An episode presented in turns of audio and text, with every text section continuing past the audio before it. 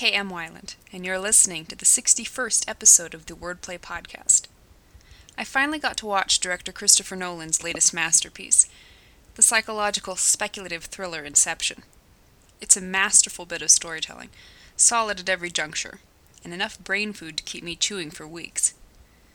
But the most important thing I gleaned from the movie was the timely reminder to begin a story at the last possible moment. I've been struggling with the feeling that something is just not quite right in my work in progress, The Deepest Breath. And as I sat in the dark theater watching the movie unfold, it struck me that I had begun deepest in the wrong place. In fact, ten years too early. When I got home, I ripped out my 30 pages of progress and started chapter 1 all over again, this time much deeper into my characters' lives. And you know what? It worked.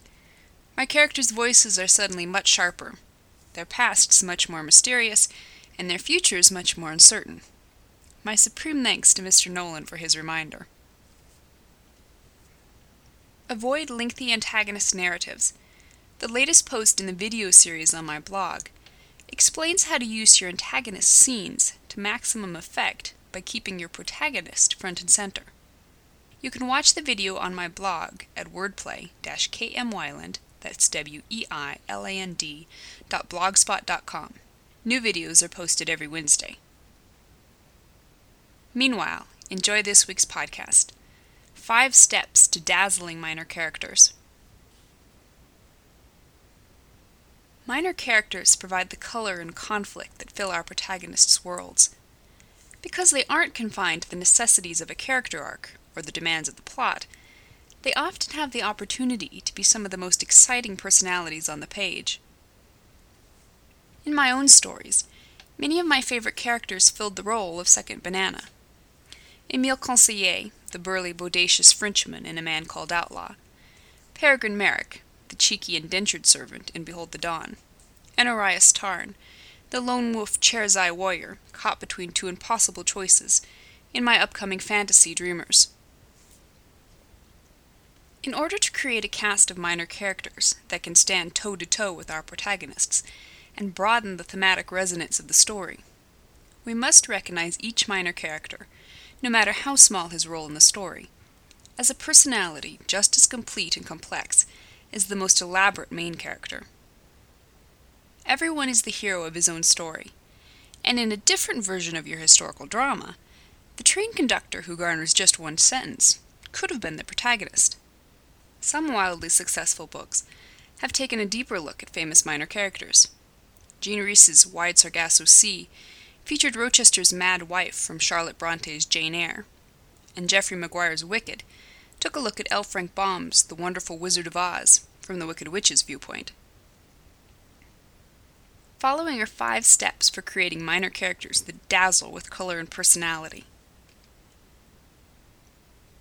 1. Think beyond the cliche Instead of a taxicab driver who navigates Chicago streets like a maniac, why not one who's so timid he can barely creep across the intersection during a light? Instead of a wide eyed young woman who comes to New York dreaming of acting on Broadway, why not one who dreams of building skyscrapers?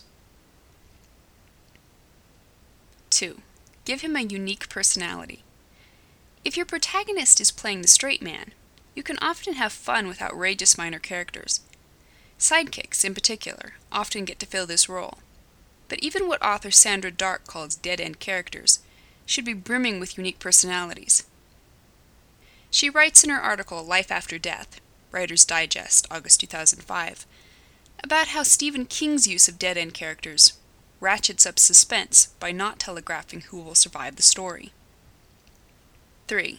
Give him a goal. Nothing brings a character to life more quickly than a desire. If this desire can mirror your protagonists to strengthen the thematic arc, or oppose your protagonists to increase the conflict, so much the better. 4. Give him stakes. What happens if he doesn't reach his goal? Memoirist Melissa Hart writes in her article, What's at Stake? The Writer, August 2010, that the reader must be aware of what's at stake for every character, not just the protagonist. 5. Give him an arc. If he has a goal and a stake, why not a full blown character arc? If you can give one or two prominent minor characters a mini arc that either echoes or contrasts the protagonists, you'll be able to deepen the meaning and complexity of both the main character's journey and the thematic arc as a whole.